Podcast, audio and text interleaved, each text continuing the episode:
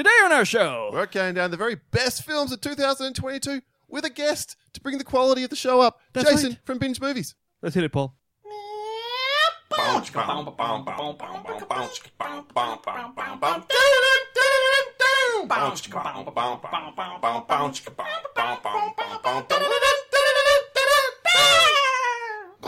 Welcome to the Countdown Podcast. This is episode 407, and my name is Wayne. And my name is Paul. Welcome to the show. We count down stuff in order of awesomeness so you don't have to today. Stuff is films. Again, the best films of 2022.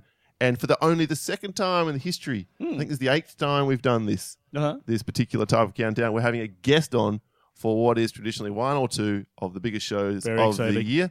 Last time it was John Roker. Mm. This time, a man even bigger, at least in my world. In his pants. Jason and John can measure up to be sure on that one. Jason from Binge Movies, all the way from sunny Akron, Ohio, though I bet you it's not that sunny at the moment. Welcome to the countdown, sir. It is the middle of the night. My hamstrings are screaming from deficit deadlifts, but I am here. I'm, I'm lubed up in my own grease. I have yet to shower, but I will before the night's over. And I'm just, I'm just here. I'm here, stinky, sweaty, and lubed up and ready to go. Me too, but I haven't been working out. Nothing like having a guest 100% prepared to share the mic, and that sounds perfect. So, this is your second time on the main feed, main episode. Jason, it's wonderful to have you back. But in case people don't know, you kind of do a thing over there from the last video store in the universe. Why don't you tell our mm-hmm. listeners, who might be quite different from last time you were around, how it all works? That's true, but let me just say this: two times in the 15 years you've been doing this podcast is an insult. With You've had people episodes. on 15 t- you've had people on 15 times who aren't no good. But you Whoa, don't have hey, me oh. on more than twice. Come on. Shots fired. What are you, the burnfish? What up? I'll let I'll let your avid listeners and the people who are part of your community online, which there are a great many, decide who those people are. They know. No names, please. Whoa, whoa, Uh, no, I am the, Oh, fuck off, Paul. back fuck to the off. soundboard. I am- fuck off, soundboard, and fuck off, Paul. Sorry to cut you off with Paul's bullshit there, soundboard. There, Jason, please go on.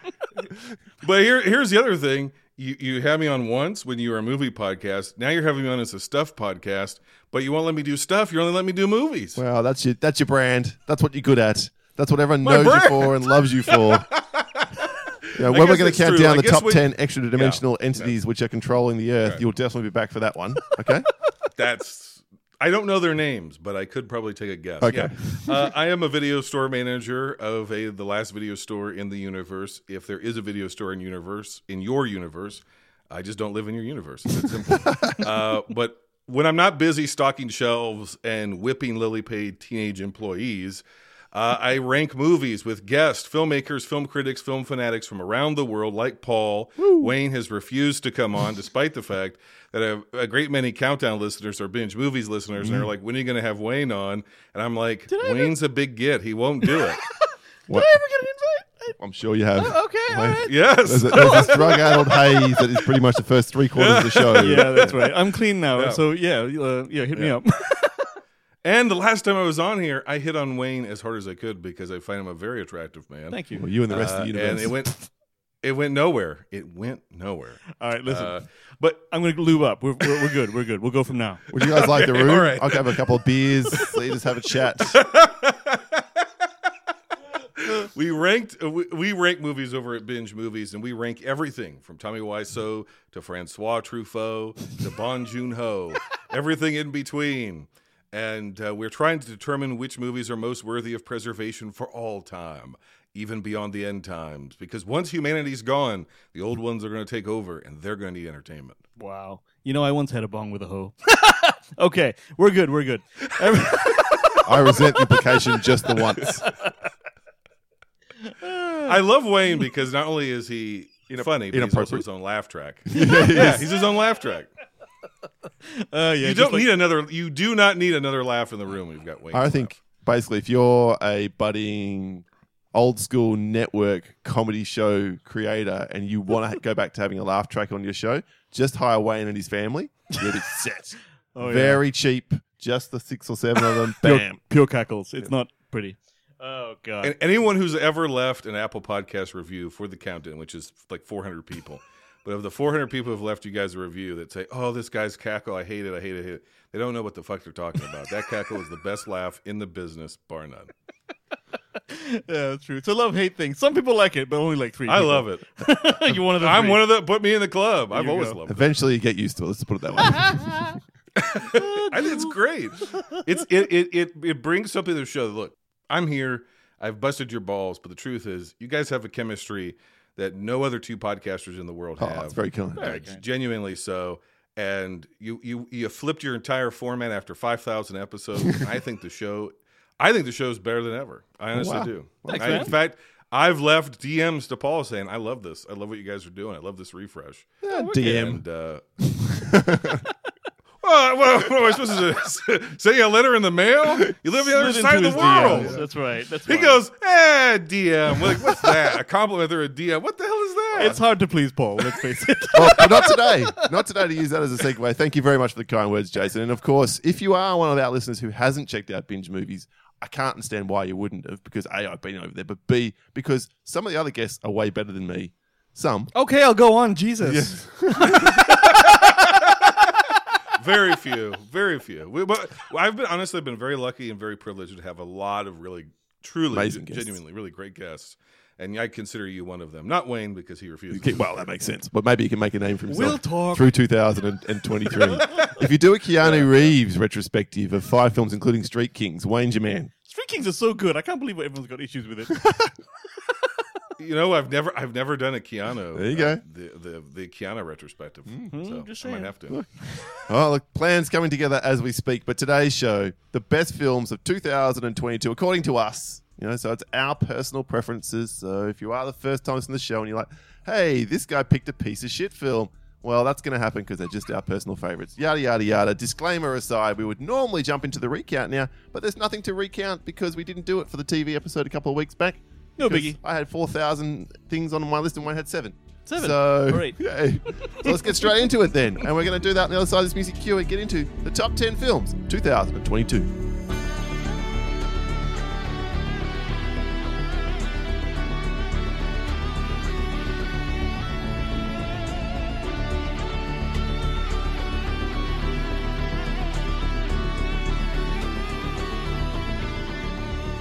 The top 10 movies of 2022, bitch. Is with a voice crackle, Wayne's. Yeah, I hear that. And our list for this week, uh, there's nothing really to explain. It had to come out in 2022 at least by Australian release date for us, so that might be a little bit different for Jason because he's somewhere in Akron, Ohio. No one knows where. He's very particular about that. He's a mysterious, mysterious man. But how about you be a little less mysterious, Jason, and give us, as a guest, your number 10 best film of the year? Number 10, best film of the year for me. This is a hard list, folks. I'm just going to tell you this. Like, I, this, I, I Oh, yeah. did this back and forth uh, uh, really all throughout the year and really the last like 24 hours. I shuffled stuff around. It was higher, but it's coming at number 10 for me. It's RRR. Paul hated it. I I saw his Letterboxd score. I do not like uh, musicals. Me, Uh, on on the whole, to say that I love this movie, like it's it's batshit insane. It is everything. It is a Tollywood film instead of a Bollywood film, but they are akin in the fact that these sorts of movies are every type of movie ever possibly made. You want a superhero movie? It's this movie. You want a polit- a movie with like political illusions? It's this movie. You want a movie with religious uh, implications? It's this movie. You want a batshit insane action film with stuff the likes of which you've never seen? It's this movie. You want romance? It's this movie. You want a bromance? Yes. This is the bromance of the century. It's this fucking movie. Dude, Do you want? absolutely. What do you want? They got it. It's everything. What do you want? It's in RRR. Tell you what I don't want. Three hours plus and musical numbers at the drop of a hat that make zero sense. Hang on a sec. Hang on a sec. Hang on a sec. There we Musical numbers are some of the best part, man. That dance thing, I with the agree. fucking cotillion, holy shit! Musical lovers over the around the world and Triple R fans around the world are right now going, Vindication! No, they're not because signboards suck. But, But, point is, I'll let you two wax lyrical because I'm glad you both loved it. bro, bro, bro, bro, bro. RRR is totally on my list. It's way higher up. I fucking love this film, okay? It is, like you said, straight up bonkers, weird shit. Yeah. And what is it? The third most expensive Indian film ever made? That probably doesn't say much, Yep. but that's not the point, all right? Like you said, it's every kind of movie, and you'd think that wouldn't work, but you know what makes this whole movie work? That fucking bromance. These two motherfuckers are Yep. in love, okay? And, and, Absolutely. and they're and that gives it an entirely different like slant to look i haven't seen a lot of or any bollywood movies um but at the, i understand like paul hates musicals as it is and i wouldn't call this a musical it's just got a couple musical numbers in it right and when they happen it's Yep. like okay but because it's a bolly or tolly what we said like that that that's the slant of the movie that Yeah. gives you that okay but then to go making it like motherfucking the level of action in it and, and the cgi is kind of hokey Yes. but because the movie is the way it is and it presents to you in this very earnest way, you don't mind. Because you're sitting there watching it going, yeah, okay, I can tell it's CGI, but am I not like entertained by this shit? Absolutely. So even though it's three hours long, and it's kind of an Indian superhero movie, and let's face it, this is not Mrs. Marvel. That, that, that, that never happened before. Okay, so I Yep. mean, it's that's Muslims different, but anyway, yeah. I mean, like I said, it's really, really cool. The Punisher's in it. You should help. Uh, you know, Ray Stevenson. He's in it. there you go. So Paul. is Alison Doody from Indiana Jones and the Last Crusade. Who's she? Oh, Elsa Schneider. Yeah. Is she in it? Yeah, she's his wife. Oh, I'd hit that. oh, she's horrible. She's the worst part of the movie. Yeah, she's terrible. Yeah. Yeah. but yeah, like I said, it's honestly it's though honestly though when i was i saw it in theaters on the recommendation of uh, one of our patrons over at bingemovies.patreon.com and, and um, Plug. When he is getting whipped and all they want is for him to go to his knees. And, and he he starts singing that sings. song and that translation comes on the screen. I the freaking wind starts kicking up and revolution starts boiling in the people. It is hokey but it mo- genuinely moved me. It gave me goosebumps in the theaters. And i thought it might have just been a theatrical experience. I went back and rewatched it at home and enjoyed all three hours of it it is nuts it's insane i love it I hope they do the dance at the Oscars. that freaking dance with the suspenders. Hey, is this nominated? Uh, I love International feature, maybe. I don't know. I don't know. I hope it gets. I hope it wins some kind of Oscar, man. Because it's, seriously, it I've needs never, to. It seriously does. I've yeah. never enjoyed this kind of movie before. They haven't announced the Me nominees either. yet. I don't think. Yeah.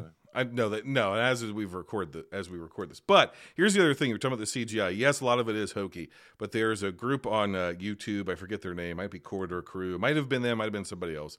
But they did a breakdown of like special effects. They do this for a lot of films. And for every like one bad special effect that you see and you notice, they then have the eye to see here's actually 15 effects you did notice that's all digital. And they were not easy to do. And they this movie was done outside of the Hollywood system. Mm-hmm. So, you know, this is so Oh, the fact that they were able to accomplish any of this, and even though it cost a lot of money, still is huge. This is one of the best non-Hollywood movies. I think it rivals a lot of the Hollywood movies we saw last year, hence why it's my number 10. Fair enough. All right. Good well, there you go. call. Some Good, love good there, call. Wayne. Do you want to continue on the rut and give us your 10? Sure. My number 10 was there was a lot of weird things that happened here, but I finally decided on my number 10 being Glass Onion. Ooh. Glass Onion. And honorable, I honorable mention for me. honorable mention, yeah. So the reason that I th- here's the thing, hot take, which I talked about last time and got a lot of heat for. The original Knives Out, it's good and everything, but I didn't really rate it that much. I didn't think it was that good. I think it was overrated, in fact. But this one, this Glass Onion one, this is like. Firstly, one of the most luxurious looking films I've seen in a long, long time. Lighting, all that sort of stuff, great. But probably why it's better is because Benoit Blanc, and by the way, I hate Daniel Craig's accent. I will tell you that straight up now. I don't know what he's doing. It fucking sounds like ass. It doesn't sound like anything that's real. So I without like that it- accent, this would be way higher on your list. Yes, I like it in spite of that accent. But the actual plot of this film, because he's not the omnipotent I'm-know-everything detective this time, he's actually kind of playing catch up like you are. And then they go do a certain thing with the plot, no spoilers, that flips it a bit. And then if you go back and look at it again, everything pays off. That's clever ass filmmaking. That's why mm-hmm. this is at my number 10 because it's it's a very involved, very rich story, but you wouldn't know that till about halfway through the film. Very cool. So I liked all of that stuff. I like the fact that Ed Norton is still acting, I guess, after like you know, it's it's like Despite trying, despite trying to get himself kicked out of Hollywood. exactly like he seems to be like Hollywood is where you can be a complete asshole, but if you're talented, it's okay. I'm not sure that's any different than in life, right? ah, trust me, you can get cancelled pretty quick with with reasonable talent if you. Oh yeah, maybe you're right. Maybe you're right. Maybe you're right. Corporate Um, psychopaths. yeah, no, I don't know. It's just a, it's a grander version of a film, and it's almost like um, because I think it's longer than the original Knives Out. He had more to do with this film, so you had you had more to look at, and you had more like places to go with it. So I thought it was kind of cool. There's a couple of weird little plot points, which I'm like, that mm, okay. Someone gets shot from a mysterious position, and no one cares where the bullet came from. that was like, what the fuck? Okay, but other than that, it's it's a really great film, and I loved it. And this is where Paul said to me, and I didn't realize this now, because every Who Done It, I'm like, yo. I need a huge reveal at the end where I shit my pants and didn't see that guy coming. And he, Paul was saying, like, you know, I don't think Ryan is doing that with these films. Even the first Knives Out, the reveal Right. isn't that like surprising, but it's more about the craft of the film and how much you recognize the theater of it. So More about how it was done.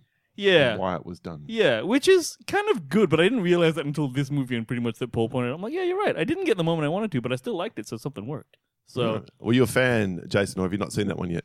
Uh, no, I've seen it. I've seen it twice. Saw it in the theater. Ooh. saw it at Ooh. home. B- big fan. Big fan of it. It will make the list, Oh. but not within the ten. It makes an honorable mention for me. Yeah, likewise for me. It Yeah. would be in my you somewhere. got to see all these in the movies, man. Nice.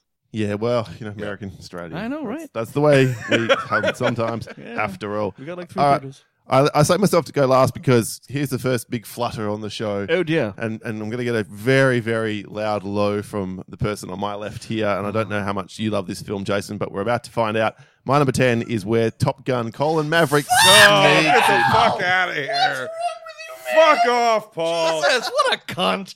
Number 10. Eat my ass. Exactly. Eat all the asses, and man. lap my fucking foreskin. What the fuck? What I love most about our show is how tolerant and accepting everybody is of everyone else's Get views. fucked. Eat a bag of dicks, Paul. What's wrong, Paul? All right, now Who that's hurt all, you? are we all out of your Who, system. who hurt you, Paul? This film's good. It's very good. It's just not as good as the other nine films for me on my list. It's the tenth best film of the year, in which I saw a lot more films than Wayne. So it's probably lucky it even sneaks in here. Although that said, I think you Doesn't saw a lot mean more shit. films than me, Jason, from 2022. So that argument may fall down.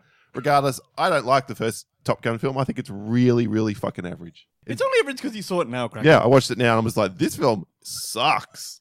It's not good. It's not well paced. Yes, it's a you know charismatic performance from Tom Cruise. Everything else about that film, particularly the whole love story angle, sucks. It was the 80s. Ironically, the worst part about Top Gun Maverick is also the love story angle, which adds almost Oh, nothing no, I didn't think so. to proceedings as far as I'm concerned. However, the actual flying scenes, Joseph Kosinski's direction, putting cameras in the co-pilot seats where the, the actors were, some of that shit is amazing. And the last 45 minutes of this movie, when they go on their mission, they do because by the way, this film actually has a mission as opposed to having one shoehorned in right at the end, like the original film. It was Russia, Paul. It was the 80s and it was Russia. We had to fight them. Okay. It's kind of, it, and it's also kind of still Russia. I mean, It Yeah, is. well, It yeah, is. it's right. un- unnamed. Yeah. I just think, yeah. this is a lot of fun. It's incredibly well shot, put together. It is tense through those final moments, and I like the the sort of follow on. Although it's a bit too slavish, to the original, the follow on by having Goose's son, kind of the the other protagonist, and bouncing off of Tom Cruise. He's still got it, Tom Cruise. He's still making good films, and this made 1.5 billion dollars or some shit in a Nailed pandemic affected world. Absolutely incredible. So you two can now wax lyrical about how you love it so much more. My 10th best film is Top Gun Maverick. it's going to be significantly higher for no other reason than this. Base. It was in theaters, first run theaters for 32 weeks. That's amazing. In 2022. That used to be standard, used to be common where a hit movie would come out, it would play for six months, nine months, even a year. It has not happened since I think the last Avatar. Oh, Uh, yeah. So th- this this movie was huge. It was huge for a reason. Was it a throwback? Yes, but it's the kind of filmmaking that I think a lot of us are starved for, with actual movie a movie star, charismatic performance, and uh, some practical effects, and and a a story we all know, but a story we love to see told time and time again. It's gonna be much higher for me. I think you're dead wrong again. Well, and, and me too. Like, get used to it. Here it is, though, right? Like, I was watching it today before Paul came in.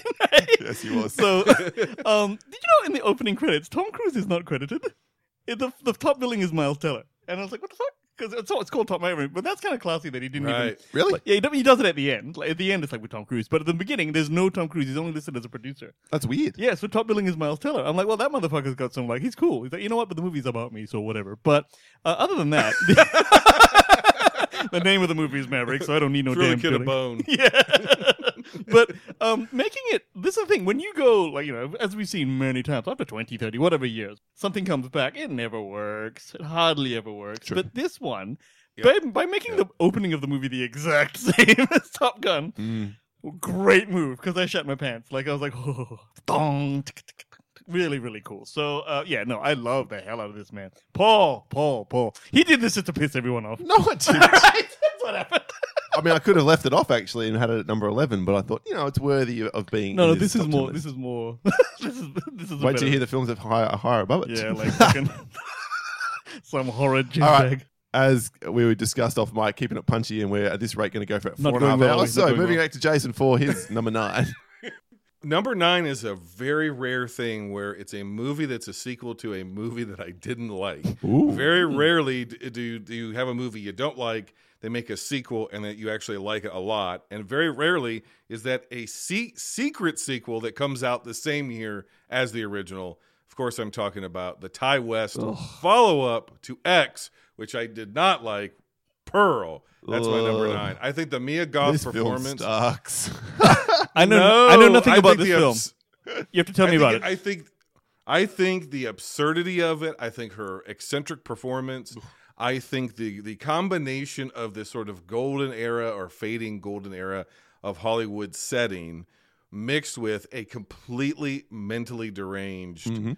serial killer essentially a slasher villain is an interesting juxtaposition and the two two standouts and, an excellent movie but the two standouts for me are her dinner table monologue which is like seven to nine minutes or something like that and the camera just kind of pushes in and then just holds. I think is expertly delivered. I honestly i think her performance is so good in this. If it weren't a genre picture and certainly if it weren't a horror picture i think she would have gotten some more nominations through award season. She's been like overlooked because it's in a genre movie uh, and then the final absolute absurdity of her first of all the horror horror nature of that last scene that last sequence of what's in the dining room table and then going into the kitchen when the when the person comes home to meet her and then as the credits roll her sort of painstakingly with this painted on smile is simultaneously horrific and something out of police squad naked gun Can one of you tell it me what this movie is about? I don't know a dick about it. yeah, go ahead, Jason.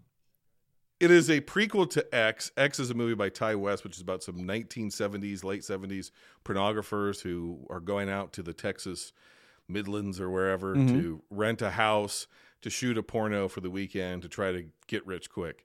And the farm that they're renting this this cabin from is uh, owned by two very elderly people, a World War II veteran, I think, or maybe One. World War One veteran. One, I'd. Yep. Yeah, World War, and his deranged wife, who is a very elderly woman and also a nymphomaniac. Interesting. And the being reintroduced to sexuality awakens basically her psychosis, and things go to shit from there. This is a prequel that came out the same year, which is about that character. Her name is Pearl, and it's about her in her youth as a young child and her aspirations of basically being the, to want to be the next Judy Garland. I want to be in the pictures, and you know she's this country bumpkin or whatever, but mm-hmm. she is a she is a low level psychopath who becomes more and more unhinged as the movie goes on. You're just watching her. I mean, she fucks the scarecrow within the first ten minutes. That's a movie that I that I and want to see on the big screen, and I did, and I thoroughly enjoyed Jason's it. I, ninth this is best just- film of the year, ladies and gentlemen. Who made a- Scarecrow Yeah. fucker. Who made a scarecrow with a boner?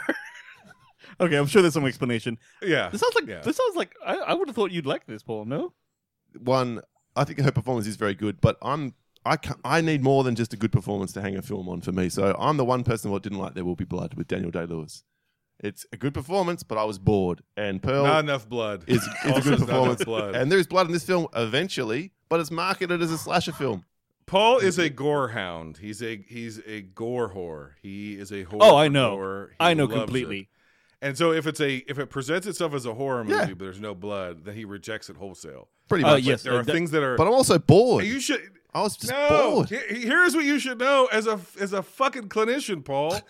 There is psychological horror. Correct. There's it's actually more disturbing that she's not a comic book character going around just hacking people up with machetes. We've been there. We've done that. You and I personally have been there and done that not that long ago. This is a movie where what is horrific about her is that at times she passes for just enough of normal that a projectionist or someone could maybe fall in love with her or at least be sexually attracted to her. And it's only once you get kind of beneath the surface that you see that this is this woman is a black hole Sure. of psychosis. And that is fucking terrifying because she's doing it with a Looney Tune smile the whole time. That's the She's worst doing thing. It. It, Yes. it might be terrifying, but when you've She worked with those it- Her people, monologue where she talks about her her Laugh at the monologue, her monologue where Mia Goth talks about how she doesn't feel anything. yeah, that monologue. she's been faking all emotions her entire life, and she actually feels nothing. That's the worst She thing, doesn't man. feel. That is fucking terrifying. If you like a those people girl- are in our world. Yeah. And then, like, let's say you like a girl, and then she grabs your dick, and you're like, "This is great," but then she pulls out a scissors. That's automatically Bingo. terroring. It's like, what the exactly. Fuck? Yeah. Because you never know when you're going to set those people up. Uh, and I know That's of the three men who are on this podcast, we've all dated that type before. Some of us We've all more dated than others. borderlines. yeah. th- Everyone's had a there crazy. are personality disordered sociopaths out there, and they'll cut your fucking dick off. That's Pearl, That's messed up. Okay. and it's funny. Yeah, yeah. Look, I'm glad. Again, you're in the vast majority. People seem to love this. Can't wait for what's the last one called? Madeline? Ma- no, what's the name? Maxine, Maxine with triple X in the in the middle. Yep. So to Yep. complete the trilogy, yeah. Um, good. Glad you enjoyed it. Wasn't for me. I know at least one other podcaster out there, and I in a very small boat, or a very small island by ourselves. Right. It wasn't terrible. I just didn't like it. Expectations were way too Yeah. high. So And again, I hated X. I hated the first film. right. Whereas So I for thought me it to do a fine. 180, a 180 in six months, because there's a bunch of blood in it. For me to do a 180 in six months' time on the exact same fucking movie, amazing. just a diff- it's, it's a Exact same character. Yeah. And the other thing about X Yeah, is same character. Mia Goth is playing both the lead protagonist in the film and the antagonist. She's playing the old woman under makeup. And she's excellent in that as well, So- even though I don't like Damn. it. Yeah. Yep. Okay. All right. Enough about uh, Pearl. Wayne, what's Okay. your number nine? My number nine is the most stylish cartoon I've seen in many years, and it's called The Bad Guys. Oh yeah, that was good. I love this shit, man. Also, my honorable mentions. Oh, dude, Sam Rockwell is in it, and he's dancing as a cartoon. and I know, as a, as a man who studied Sam Rockwell dancing for years, they actually modeled his dancing. And there's a particular move he does where he sticks both thumbs in his belt, Yep. and then gyrates his hips, and then his feet are like river dance. You know what I'm saying? That's good shit, right? It's like, oh, this is good stuff. But the actual movie itself is about friendship, and it's about you know like all these kind of just really awesome voice performances everywhere kind of like an animated cross between Reservoir Dogs and Ocean's Eleven. They're very big for me. And even the plot twists that happen, interesting development. I'm actually surprised they could come up with something like this, make it work as a kid's film, and make me like it so much. And also, the way it's shot, I guess you would say, with all the camera swiveling angles and stuff like that, it didn't have to be that good, but it was. Yeah. So I love me some bad guys, man. It's good shit. Yeah, good stuff. Have you seen that one, Jason, at all? Haven't heard great things about it. Yeah. Worth a look. Worth Very a good. look. Based on a, I can't remember his name, Aaron Blabey. He's an Australian guy who wrote the graphic novels. And the graphic, no- they're not even graphic novels. They're kids' comic Yeah. books, and they look like shit. Yeah, they're okay. I've read the first three or four But they, now. but they look like the, the drawings are fucking. Yeah, they're ass, really basic. But Really they basic. made it all sweet looking in this thing, and that's why I'm impressed. So you characters, know, characters look the same. they don't look hu- at all the same. The wolf is cool with a wo- with a white suit. In the book, it's just a crudely drawn fucking nose, eyes, shitness. All right, he's the artist. We'll, we'll defer to him, but I, I don't mind the books, and they are they do mine the same territory, but go in more depth over time about the characters. Ah, So, yes. yeah. Okay. Okay. Coolio. Uh, all right, my number nine is the first, oh, sec, yeah, first of a number of international films, foreign films on my list. This one is called The Innocents, which was technically released in 2021 around in Europe, but over here didn't get a release until I think August of last year. You don't know what it- it's. You don't really want it's not about. and I don't really want to say what it's about. Now that will draw people in. So here's the the briefest of synopsis. It follows a bunch of very young kids who are aged between say 10 and 15 Okay. and they live in this big apartment sort of not tenement's not the right word it's certainly lower class but not awful not like Mhm. you see in sort of the, those sort of london tenements Yep, yep. in films and for whatever reason these kids start developing powers Okay. And then how some of them use them for good purposes Mm-hmm. and some of them don't if i can put it that way 10, 10-ish year old kids. 10 to, to i'd say the, the older kid who has a severe disability is about 15 in the show Now, what genre here? Is this like a horror? Is it a superhero? Well, it plays Is with it all. fantasy? It, there's horror elements for sure. There's sort of fantasy elements as well. Uh, it's I'd say basically if you had to pigeonhole it into one, it's a thriller. Okay. So it's really powerful. It's very like But it's not it's not Chronicle. You're not describing Chronicle. Yeah, look, it's Chronicle is a lot more mainstream, if I can put it that way. Even though it's shot like a sort of found footage compiled from all these different sort of bits and pieces. This is shot like a traditional third-person narrative film, so it doesn't have that going for it. But it's because the kids are younger in it, it packs more of a punch when the decisions are made and that they do the things that they do, and Mm. It's also a lot more deliberately paced. There's a lot less action in this movie than than that. So. Mm. Do we know the filmmaker? Is it like indie kind of thing, or Uh, I don't know. I'll tell you the name of the director. Eskil Vogt. sure, I know that guy. I'm kidding. Um, and the original oh, is name a is yeah, it's a foreign, foreign film. film, okay. Yeah. Die Eskil. well, that was worthwhile. An Australian. This is what an Icelandic film, Norwegian film. Yeah, I think I'm, I'm trying to find that now, and I should have looked this up because you can't tell from his accent. Google. I think Well, an Australian trying to do a Nordic tongue is a Baltic fucking Sea. trip, brother. Yeah, look, Yeah. there you go. It's uh, it's called The Innocents. You'll find it, it regally enough now. It may even have been on Shudder, but I might be making that up. So yeah, Word. check it out. May 2022 it came out in Australia. There we are. Nice one, Jace. You're number eight. Number eight, very briefly, is a film I had no interest in seeing because it's from a filmmaker who I have not been interested in a great many years. Antoine Fuqua. man who, to, to much controversy, I said on another podcast, uh, has ceased to be a populist filmmaker and is no longer relevant to film whatsoever. Brian De Palma. And even though I still think all of that is true, he proved me wrong and sucked me into a movie called The Fabelmans. I'm talking about Steven Oh. Oh my god. no interest, no interest in his career, no interest in his this quasi autobiography, no interest in any of it. Within the first five minutes of the movie, I was absolutely sucked in. Wow. And it held me the entire way through. There's a I don't, I don't want to spoil it, but there's two scenes. One with Judd Hirsch, and if he doesn't get a supporting actor nomination, there's no justice in the world because he's in about five minutes. He's incredible. And there's another scene that follows right after that, harbinger, almost like uh, uh, out of a Greek tragedy, uh, where the seer comes in and like has portents of doom, and then there's a moment that happens in this movie that seems so Hollywood, seems such like a film, and it's such a fucking gut punch, and brings everything thematically that this movie's about together.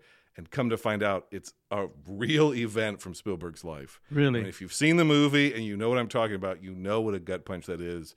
And it just describes the psychology of this man who made some of the most popular films of all time and then decided to make a bunch of movie adaptations of books sold at Barnes and Noble to dads and grandpas. Th- I've heard a. Whoa, we need to unpack some of the yeah, controversy. yeah, yeah, here. yeah. Start with the Spielberg being irrelevant thing. That's that's what you think. This movie is a giant flop. And Is this, it? And I Okay. said this about a year. I said this about a year ago. To people past my age, because I'm a good ten years younger than you guys, Mhm. he doesn't mean he does not mean anything.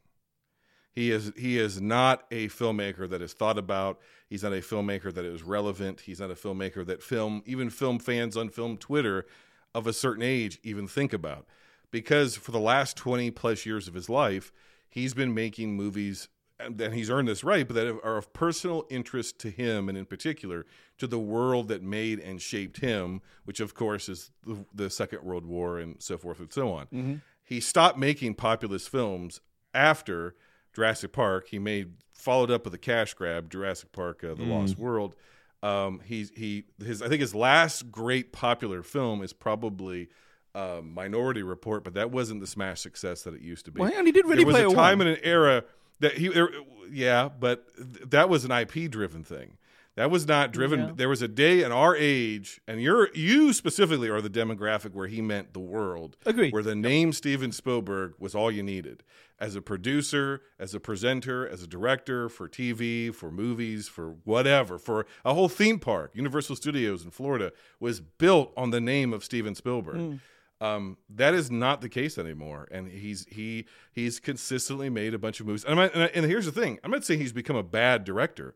I don't think he has. He's still a great director. He he has shown it in a movie like The Fabelmans. It's just that he is no longer the name Spielberg no longer carries the resonance that it did for your generation in particular, and even my generation. And I lived through that fade of his name power and I think we're we're we're still in the midst of it. I think, and, and the thing is, is like there's so I, I've seen so like people thought I was crazy when I said this on another podcast, and then when this movie came out and it bombed, and all, and there was a bunch of young people on film Twitter who were like, "Why do I care about this guy? He's just an old guy who made old movies."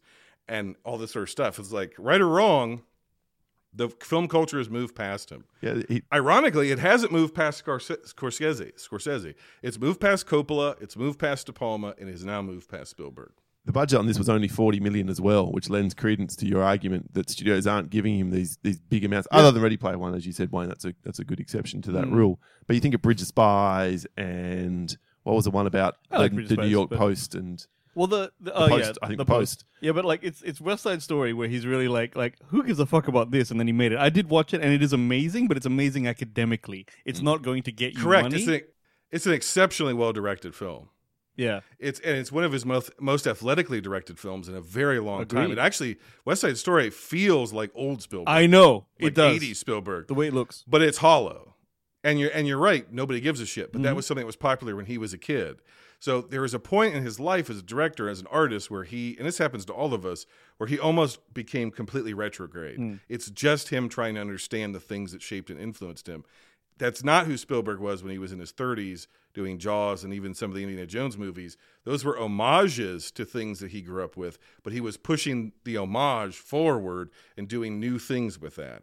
And he has he has not been in same thing with Jurassic Park. Jurassic Park is the lost world from his childhood recreated, but pushing boundaries not not just in technologically, but narratively, making very very contemporary, cutting edge films based on his expertise of old Hollywood and the things that shaped him. He cut that one the, the part of pushing the envelope off, and he's just been a guy who's just been kind of redigesting his own childhood. And so therefore you would think I would be completely turned off by a movie that's literally about him redigesting his childhood. Instead, this movie is heartwarming, is fantastic, is harrowing, is hard to watch at times, and the young kid they got as the facsimile of him is incredible. Great performances all around.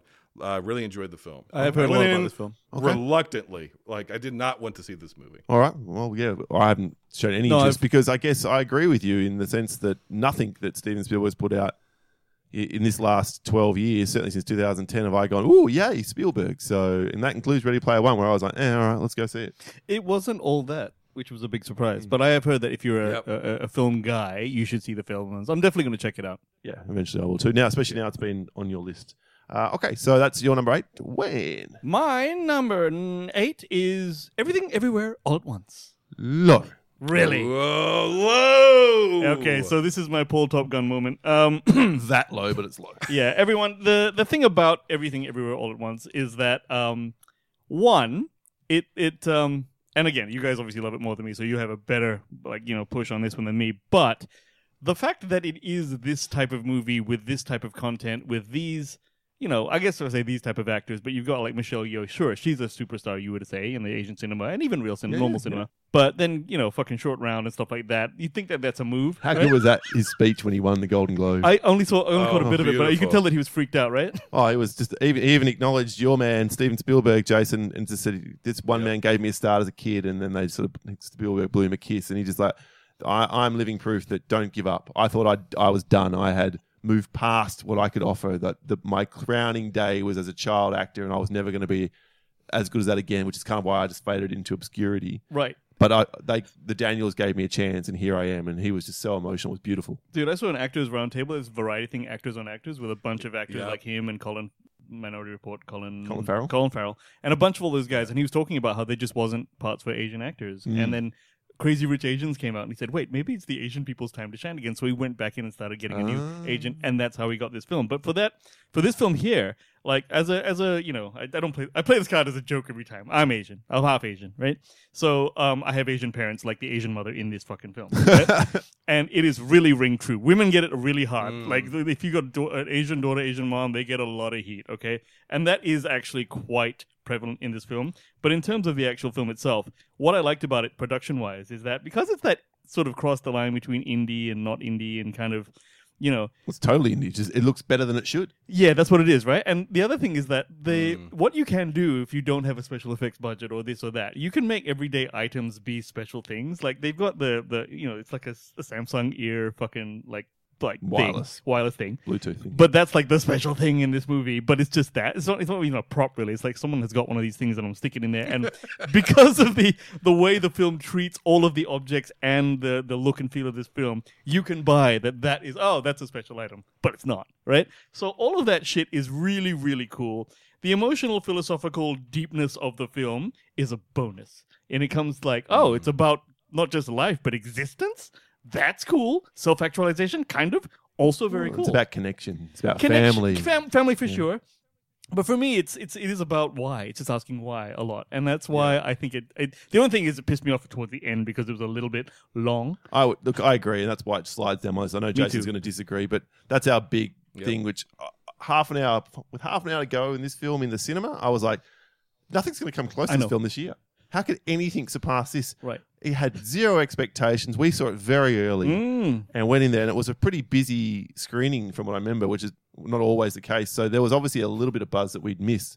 It was so well put together. It was so well acted. It was so well delivered. It had everything in there. You're missing out on some of the action elements too, because the first 90 minutes is kind of not action heavy, but there are absolutely action sequences For what it is, For- that will blow your mind. Yeah, yeah. And the performances are absolutely top notch. All of them, not just uh, Kei Kihu Kwan. Ki Kwan, Michelle Yeoh, and Stephanie Hugh, or is that his name? I want to say Hugh. Yeah. all three of them are phenomenal. And then you get to the back half of the film where the thematic resonance of all the bits and pieces come back together in a different way.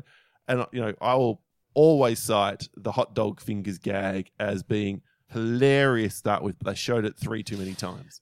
So yeah, that is it. The end of the film, to me, Yep.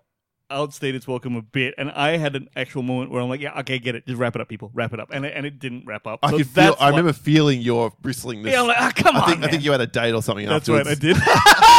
so that's that's bad. I was waiting for it to end, and it didn't end, and it pissed me off. So that, that what, let's hear the uh, the highbrow take, Jason. Add your two cents, sir. no highbrow take here other than I think it I understand what you say because I felt it in the theater, but in retrospect, I think the fact that it continues on and continues on and continues on for hmm. continued beats and doesn't really nicely wrap up, even in the relationship between mother and daughter, which is essentially what the movie ends up being mm-hmm. about. Yeah. I also I think is part of the point. I think the fact that it keeps extending because that's also part of existence and it's part of life. It's part of family conflict. So I don't think that that was a editorial issue as much as it was a choice. Right.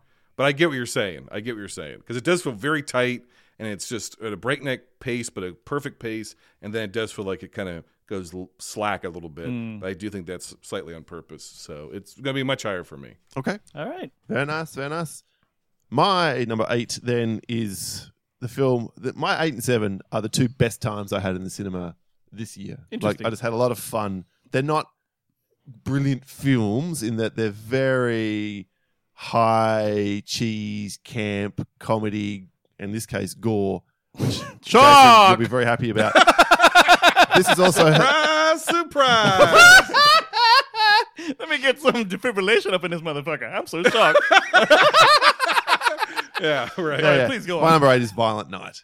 Fuck off. One of the, I the knew you'd like funnest Christmas films I've ever seen. Probably in my top four Christmas films ever made. As a result, now Oh, get the fuck out. David please. Harbour, That fam- perfectly that, cast. that flimsy ass family s- subplot was so fucking stupid. Yeah, no arguments. But I had fun, and that's what matters. I enjoyed the Oh. shit out of oh. this film.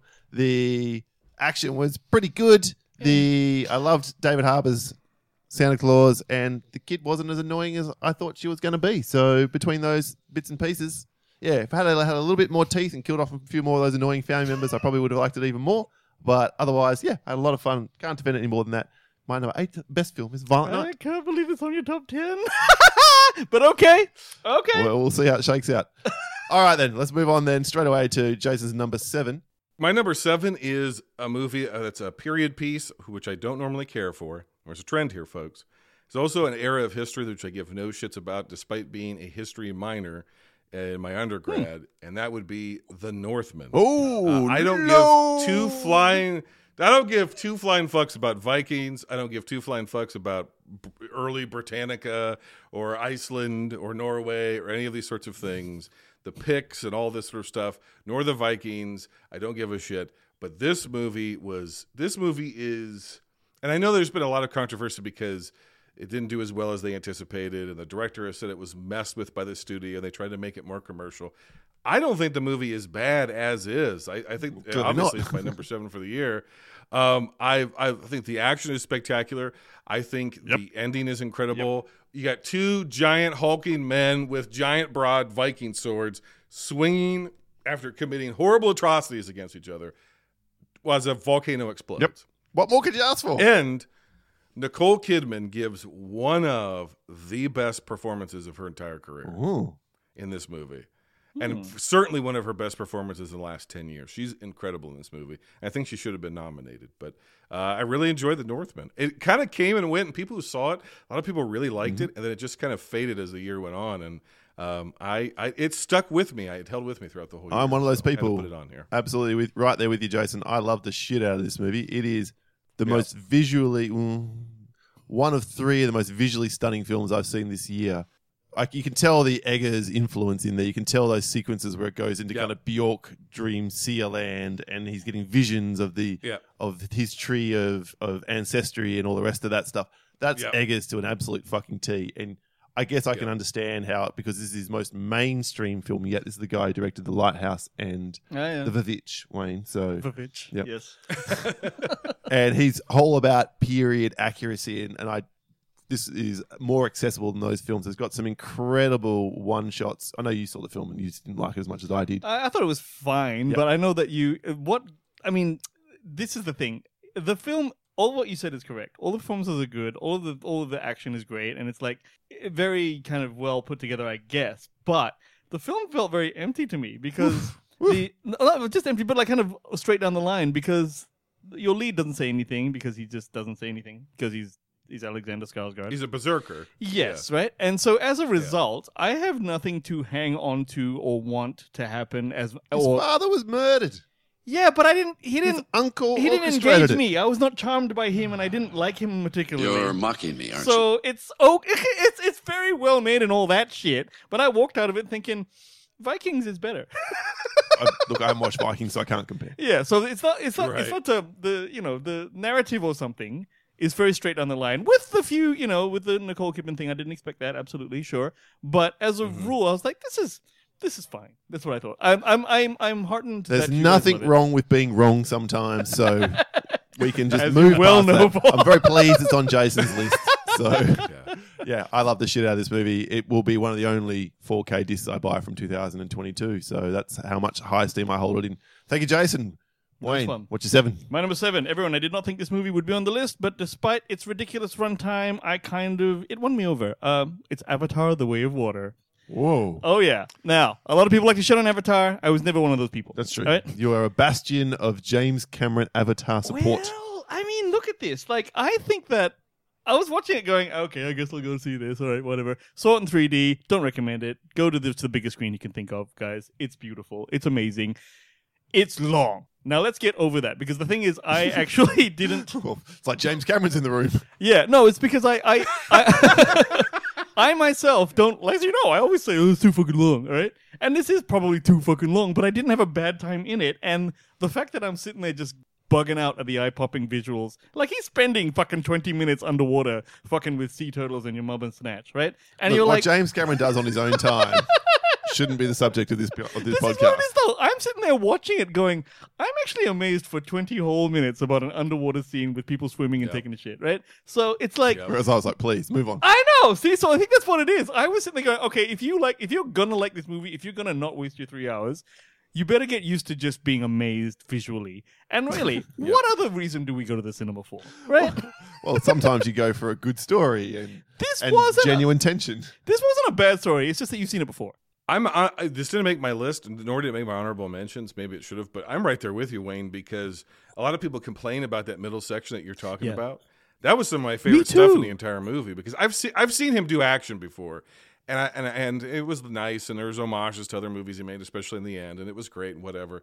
But that the all the underwater stuff with the snatches and sea turtles and, and whatnot, and then the the tremors graboid whales Yes. The relationship between that boy because I don't remember the I don't remember either one of them. Me, I can't tell the difference between them. And the boys, the, the sons, like I couldn't tell the difference between them. One was like slightly smaller. one was one always did the wrong thing. He No. didn't follow orders. Yes, For right. the right, right. 18 scenes Right. that they needed to establish that character trait. And that's why they made him sound yes, like a. Mexican. I Sorry, go on. I genuinely genuinely like the relationship between him and that whale. Yeah, I, I, I think the whale was the best character in the whole film. Yes. And I, yes, I think ironically that, that that whale's the best character in the movie. I'm like, fuck yeah. And as a man uh, who's dated lots of larger like, women, if I you- get it. I, am ready to. no, Oh, Jesus. Uh, okay, sorry. the views of Wayne Russo. Fuck off! You can suck my dick. All right, sorry. Go on. I no no no. I I'm just I'm just trying to agree with you. Uh, even though it didn't make my list, I agree with you. It was it was an experience, like being with a large woman.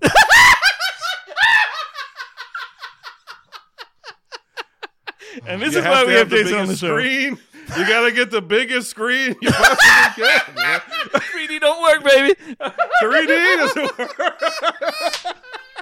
All right, let's, Paul's uh, having issues, everyone. All right, let's, fine. let's get this show rolling. Let's go. Paulie, Paulie, you're number fucking seven. I have a question for you about my number seven, gentlemen. Do you mostly watch films for their well-rounded, deeply fleshed out characters you think before they act and pontificate in relevant subject matter Ooh, that was a lot of in big words. edifying and discourse-starting ways?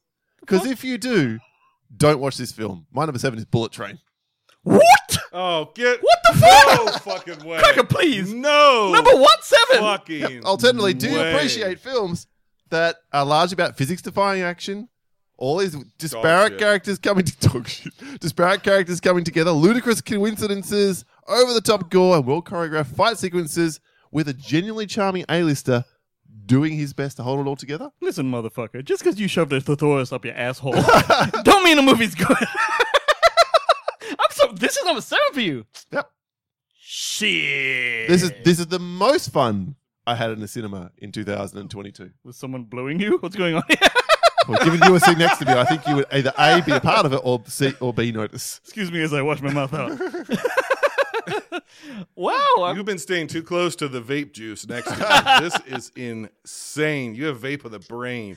That movie is nothing. If, if it's a train of anything, it's a train car of 1990s cliches. Maybe I was in the early mood. 2000 cliches. Is smoking aces too fucking smart I, for I you? am the only Here's person Bullet Train. who likes Here's smoking Bullet aces, Train. so that all explains. Oh, it. Actually, that does explain it because smoking aces suck big Yes. hairy dicks, and It Not smoking aces too. big That dick. did suck, but Oh, the first yeah. one, first one was awesome. Wow. And yeah, this is the kind of film I I am so surprised, man. Bullet Train. Well, I'm not going to talk about it anymore because you do this shit up yourself.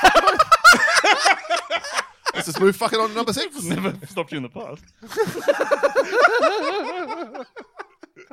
Ah, all right. Uh, number six for me is the return of Park Chan Wook. It is decision to Ooh, leave. this is my number one on my most anticipated lost slash want to watch list. Friend of the show Campbell told me recently it was his favorite film of the year as well. So yeah, please tell us about it. You're not gonna like it, but Ah. it is Not Bullet the Train. most- okay. Here's a film bro term f- for you. This is the most athletically directed film. This movie makes the list almost on nothing but direction alone. This is one of the most expertly, uniquely creative, freshly directed movies I've seen in a long time. And that's saying something because Korean cinema and Asian cinema has a lot of innovative directors working within it, Park Chan Wook mm-hmm. being one of them. And uh, this is not at the tier of, say, an Old, Old Boy, Boy. or what Old Boy meant to you back in 2005. But there is, it's all building towards something. And when that something happens, it will stick with you. But you got to, I think he knew he was telling a very deliberate story, or the screenplay was very deliberate. And so, because of that, and because it can, it's also, honestly, you, you might actually like it because there's kind of some basic instincts oh. elements Oh. to this movie of not exactly Press knowing pause, the please. We'll be intention- back in two and a half hours. That's only 60 seconds. not exactly knowing the intention of the person who you may or may not be falling in lust with and what they're actually up to and then that coming back around in a way you do not Because this is a noir, basically, film, right? it's a very slow moving very deliberate noir and and he is a he likes to make movies that are mean, and this movie is fucking mean. Bro, I got a hot take it's for all you. said and done. I, s- I saw this movie two days ago. Oh, All right. Okay, you've I've seen it. seen it. I know because I heard the buzz he about hated it. it. He hated it. He hated it. It's not that I hated it. All right. Here- So it's called. Oh, Everyone. if I said that, he would have hated it. But No, no, no, because no. it's you. Yeah. No, no. Decision to leave. Okay, so Park Chan Wook. Okay, good, right? So we, I wasn't expecting Old Boy because I was told it ain't no Old Boy, which is right. it's not old right? boy. No. Here's what it is. It is directed well, but there are odd decisions, man. For example, like there's a lot of aerial shots, and it's, it is it does look Yeah. beautiful, and it does look for the uh, for a Korean film. It's it's quite dark. It's quite like uh, moody, somber. Do you watch. Korean films? No, sorry. I mean, for as a Korean film, I should say. Um, but like, what happens is he he will have this sort of like this flow of good, like sort of like nice shots and you know good scenes, and then boom, it just cuts to something really like, what the fuck is this now? It actually made me go, what am I? What, is this a different scene now? What's going on here? And I can say this as an Asian man, it's hard for me to tell these folks apart. So I don't really know. which- I wasn't quite sure if the one guy was the same guy as the other guy. Oh, oh, okay, stepping back away from what you just said, I will agree with the first part though. I know what you're saying because one of the techniques that he uses in the movie is you're right. It's like it just flows from from coffee cup to to uh, uh, lenses to Yeah. phone screen to he's like shifting in and out of objects and stuff seamlessly. So the movie just is like flowing, and all of a sudden hard cut. Yeah. it is disor- it's disorienting. It is, and you're like, what, what happened now? And then so I was sitting, there, and he does like three or four times with that, and you're like, oh, okay. I mean, but the actual character study of the the Yeah. girl and what you're not quite Yeah. sure whether she's this or that, and you're not quite sure what his relationship with her is or what's Yeah. going on with him and his wife. That is all very good, but I. I found it a bit jarring to follow. So by the end, I'm going. Yes, I still have too, too, too, too, many- too many questions in my head for me to go. All right, well, this is not. It's not quite satisfying, Paul. Is what Okay. it is. No. But it is. I, I'm very interested that it's on your list because it's um. This is definitely film bro stuff right here. Okay, like straight up, straight up. Okay. yeah. So I'm saying- but I'm down with when it. you say film bro, you're saying film Twitter, right? Is that is that the same? Are they synonymous? Those terms? Uh, film film bros are usually sort of uh, ignorant white men. oh, who no, the, the opposite of film like, Twitter. Then. Yeah, yeah, yeah, like hoity-toity movies because they would, tr- would try to get cred on film Twitter. Right. So, Oh, is that, is that okay? Good. I'm glad you cleared that up. yeah, they, they typically love Christopher Nolan, but I don't care for Nolan actually. Oh, really? Well, this is Oh, this is critic shit right here. If you if you like this, this is like critic cred. God, so that's a film bro. Fuck, I didn't even know. I don't think you're a film Okay, bro. okay. Now, without getting into spoilers, the little bit with the the wife Yes. when that thing Yes. I was like, holy shit. You know, because it's like, it's just, you, there's all of these sort of reoccurring things that are almost innocuous. And then all of a sudden it comes back around. Because again, he's just mean as a filmmaker. You're like, ah, Jesus. Yeah, Christ." yeah, yeah, yeah. And then the the ending, ending, it's again not old boy, but I thought that that actually like stuck with me. No, because it's harsh. That's- You're sitting thinking, ah, It's harsh. Yeah, I You're know. not going to see this film. All right, Yeah. great. All right. Thank you, gentlemen. Wayne, over to you. Okay. Uh, here's my film bro pick, everyone. my number six. yes, here we go. My number six is the Gray Man, son. What up? wow. Ah, I fucking love the Gray Man. I pick Bullet Train. Jason's like, fuck you, Paul. Wayne picks the grey man. Jason's laughing and clapping. Wow. He's laughing at me.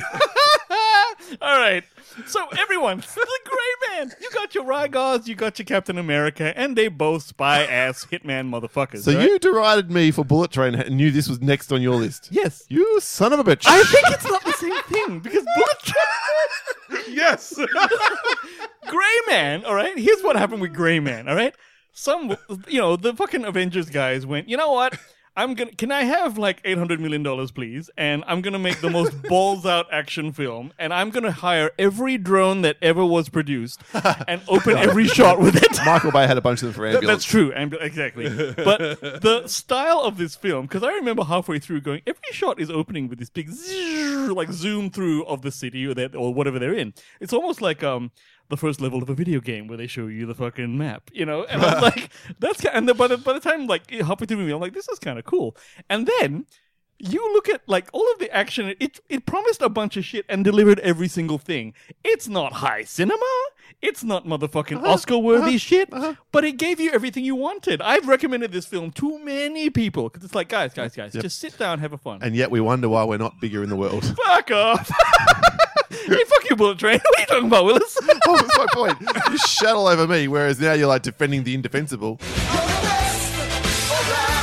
I would argue that Bullet Train promised something it didn't deliver, whereas this Wrong. promised something it did deliver. Wrong. this film's fine. I didn't hate it at all. In fact, I had a good time with it. But yeah, wow. No, I love it, man. Oh, look- Hey, Sixth Jay, best film of the year. I know you're laughing, but did you like it at all? I, I didn't get to it because everybody told me it was one of the worst movies that Netflix has ever produced. So I never saw it. That's that's over. the and I top. don't. And, and I, and I haven't had net. I just recently got Netflix again because somebody else is paying for it. So ah. Well, I, now I you know what haven't to had watch. In about a, a year. Yeah. Now I'll watch The Gray Man.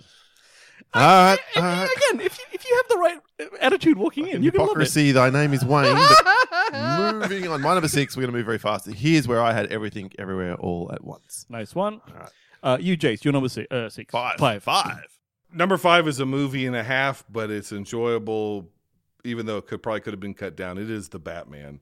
Uh, for if for gonna be on Wayne's nothing else, the best the best sequence I saw in the theater this year was when he fires up the Batmobile. It's in the fucking darkness, like Christine, Oh yeah. and and the, in the rain, And then that leading to the chase sequence straight after. That throttle, yeah, Yeah, yeah. that throttle, and then vroom, vroom. Then he stalls the car. Yes! he's still learning as Batman, and then he fucking barrels down the road, and he comes through the fire and flipping vehicles. That scene where he comes through the fire, that shot holy might shit. be the best shot of 2022. Easily. And you know what? What is cool is that his Batmobile is a fucking Charger or some fucking Yes. normal ass car, which he's It's just like fucking some Mad pimped. Max Interceptor, Right? Yeah, Exactly. Yeah, and yeah. so it's like no wonderful. fins, no nothing, just I'm gonna fuck you in the ass with this car. Boom! It's like that's the shit. Yep. And that's why Yep. I mean you a Batman fan, man? What's up? I am. I am a Batman fan. I'm a little bit. I I was burned out on Batman to the point where I had no interest in seeing this movie. Understand. But then when I s- got it, I was like, "Fuck yeah!" Well, if you So it could, got me if you excited could about describe Batman a Batman fan as not having Batman in his top five ca- uh, comic book characters of all time, then sure. Clearly an Shout in-joke out there. to Gerald. Gerald, Yeah. two P's on a podcast. You know, the only thing I had an issue with in this film was that Bruce Wayne was exactly the same as he as Batman. Like the whole thing about Bruce Wayne is the reason you want to be a I'm a foppish billionaire, ha ha ha, is that people don't suspect you're Batman.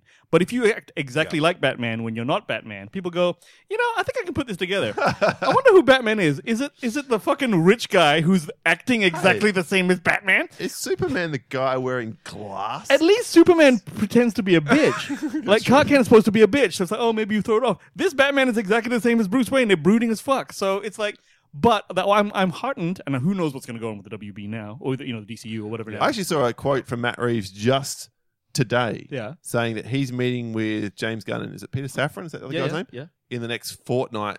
So the Batverse will continue. That's the now new, new nickname. of course. And they just want to make sure they're not going to butt heads in the direction they want to take the WB DCU universe. So That's it. See, I think that the, the what gave me heart was that okay, this is Batman learning to be Batman, Batman Year One. Okay, so if in the next iteration of this film, assuming this franchise continues, he then learns to be a different Bruce Wayne and actually throw people off the scent hmm. and maybe smile once in a while, then that's good because then it becomes like this entire anthology. However, God knows what's mm-hmm. going to happen now. And again, hate to be this guy, but this all this movie also took forever to fucking end. At the end with the ro- motorcycles, It was too like what the fuck? That's Scorsese for you though, man. So I know he wasn't. This is supposed to be a Scorsese film, but What? Scorsese with Scorsese not directing it. This is a Scorsesean film. Think about it. The way it's shot, the way it's put together. This is a. It's reminded me of the school. But it had of nothing to do with it. Nothing to do with No, it. right, okay. the Just- school just of clarifying. Scorsese. So it's like anti It's like Scorsese. It's like Scorsese meets David Fincher. Yes, actually, that's a really good way to Yeah. put it. So that's I, I I loved it too, and it's definitely on my list. Okay. All right. Very nice. Very nice. Yeah, not, not on mine, but I don't have the same appreciation for that character Sure, as, as you do. And apparently Jason does, regardless of his ranking of characters. So, uh, Wayne. We're gonna whip through this. My number five is where RRR turned up. That's right. Loved it. Still recommend it. Wow. All right. My number five. No, it won't be on anyone else's list. This was one of the big surprises for me of the year. This is a film called Fresh. Has anyone seen it? Wait, with fucking the Winter Soldier in it? Yes. Uh, no. Yes, yes, yes. Yes. Yeah. You like this film? This film's great. Oh, of course. Oh, Motherfuckers got no. eaten. Of course. This film, like this film is a romantic comedy for 30 minutes. Yes. And then they have the credit sequence. Boom. It jumps up at that point in time.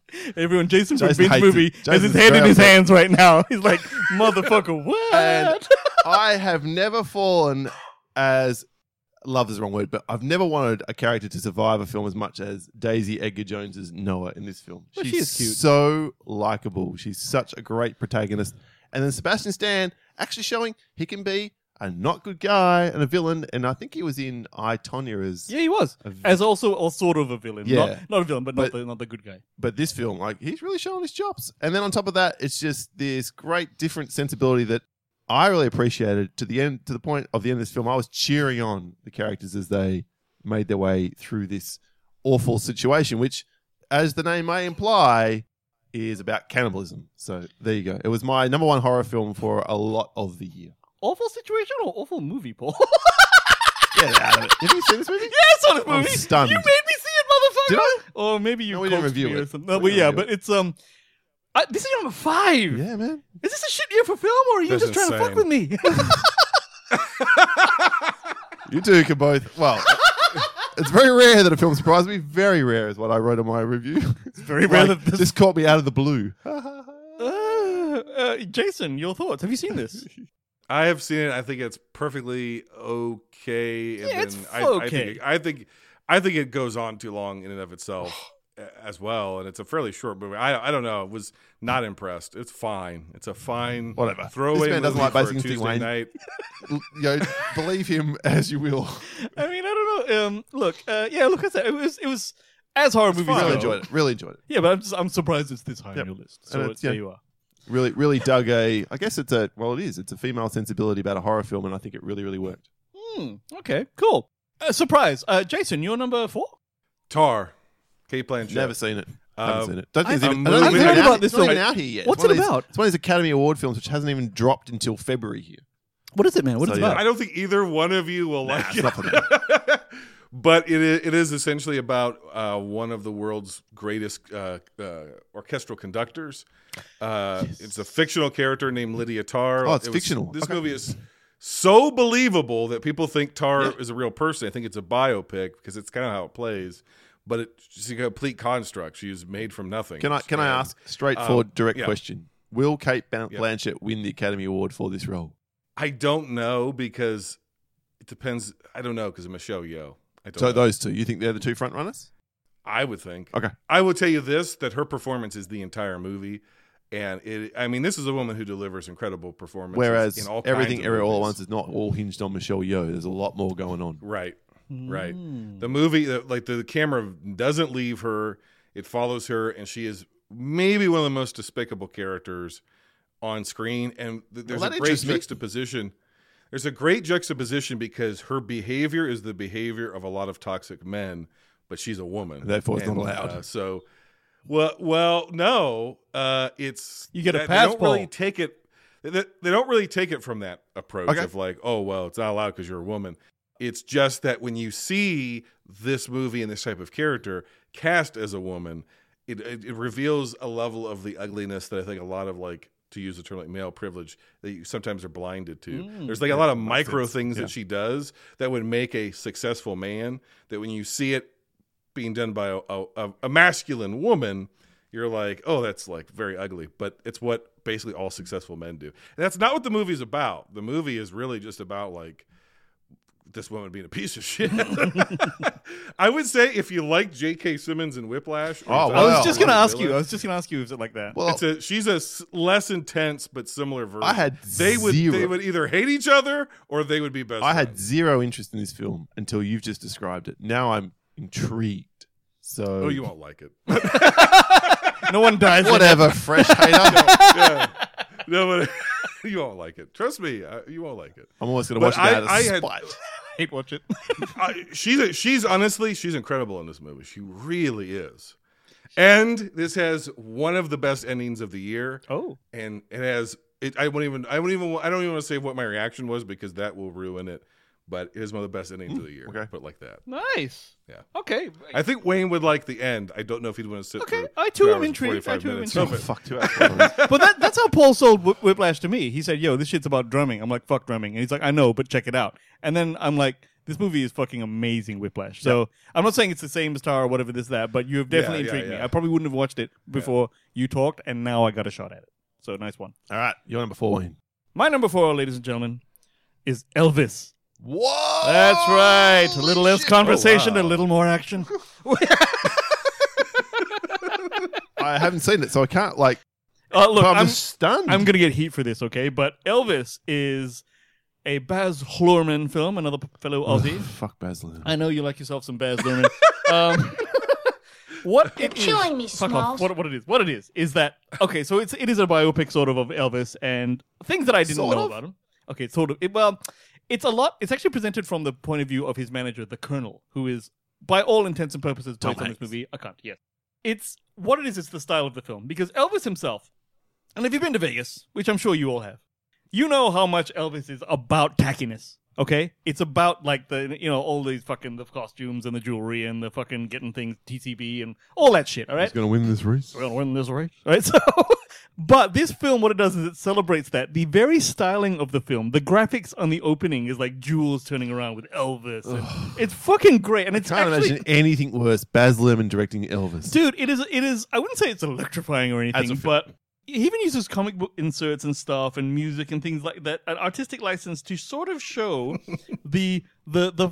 I guess the term is fabulousness of the Elvisness. Okay, and him he actually recreates like all of the like well, not a lot of but all of the movies that he's in. This is the thing about Elvis, Paul, because like my dad loved Elvis, so I love Elvis. I like the the seventies Elvis with the with the you know kind of live a little love a little kind of Elvis that kind when he was thin. All right, so I've got some suspicious minds about this there you go. There you go. Well done. Um, but the movie itself is, in its way, so stylish, and the way it's presented to you is very, very good. And this Austin Butler dude, who is portraying Elvis, despite not looking especially like Elvis, I didn't mind for a second because after five minutes you just fall into it. You're, yep, that's his, he, that's Elvis. And so it it really is about how this Colonel guy pretty much worked Elvis to the bone for his own and never never allowed him to tour internationally, even though he was Elvis. He's never actually been around out of the states. He stayed in Vegas for years and years. Yeah. And um, the recreations of his little famous small concerts and stuff, it's really masterfully done. So you should really, Nope. honestly, if you Nope. no, not you, Paul. Don't, don't, Paul, don't watch it. Everyone else who knows shit Not about. in one billion fucking years will I watch a Baz Luhrmann film. Wait, is it because of Romeo and Juliet, which I thought was that awesome was and you did fucking not like? shit. That was fucking Australia great. was fucking shit. Oh, really? Never saw Oh Australia. god, that was terrible. I just I've never seen a film of his that I even remotely enjoyed. Really? Mhm. What else did he do? Strictly boring, cunt. Strictly ball tearing. Yeah. Oh, look, no one liked that because we were kids and we were in high school when it came out. I mean, yeah, I don't suppose you saw this one, did you, Jace? Great Gatsby. I've seen Strictly Ballroom. Yeah. Yeah. I suppose it would be was okay. quirky to an to an American, but Yeah. like, yeah, okay. Yeah, yeah. No, but yeah, I, I, I love me some Elvis. Have I'm you seen telling Elvis, Jason? I've not. I've almost pulled the trigger several times, but I'm like, I can it's also a understand why you one. didn't. I'm like, eh. I'll warn But you. I will now. I know, I'll warn you that that it, this is another one where mm, maybe it takes a little long to end, right? Like a little bit of that, Gotcha. right? Yeah. It's a theme. It's a I went theme. to Singapore recently. My wife watched it on the plane on the way back. It took the whole fucking journey. Yeah, yeah. It's a it's a long film. You know, a lot of these fucking films need to stop. these films they, they need to stop stealing my youth for To sure. be fair, she said it was good. yeah.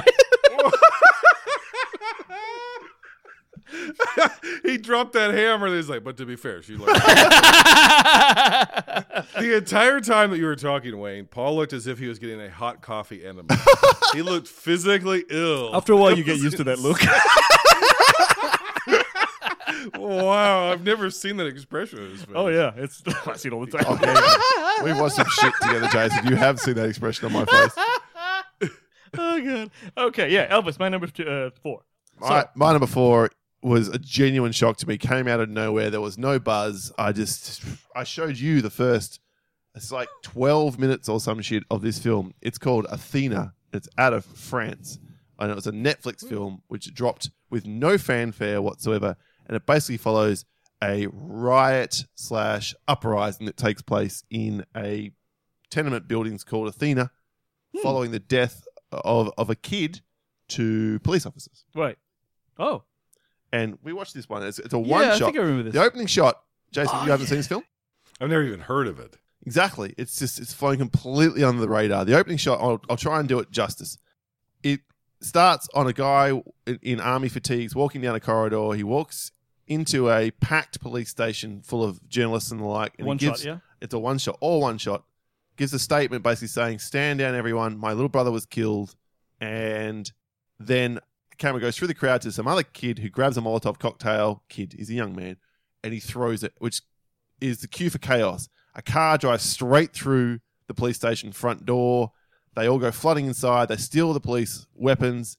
They get, including some locked uh, lockers, onto this truck. They drive out of there and back to this estate. The guy, the kid who threw, the young man who threw the Molotov cocktail to start with, he's clearly the leader. He's issuing orders and barking, whatever else. And the camera has never cut. There's not one cut in this whole time Mm. as they speed through and it's in and out. It's just absolutely the best shot to open cinema, I think, arguably in history. Whoa.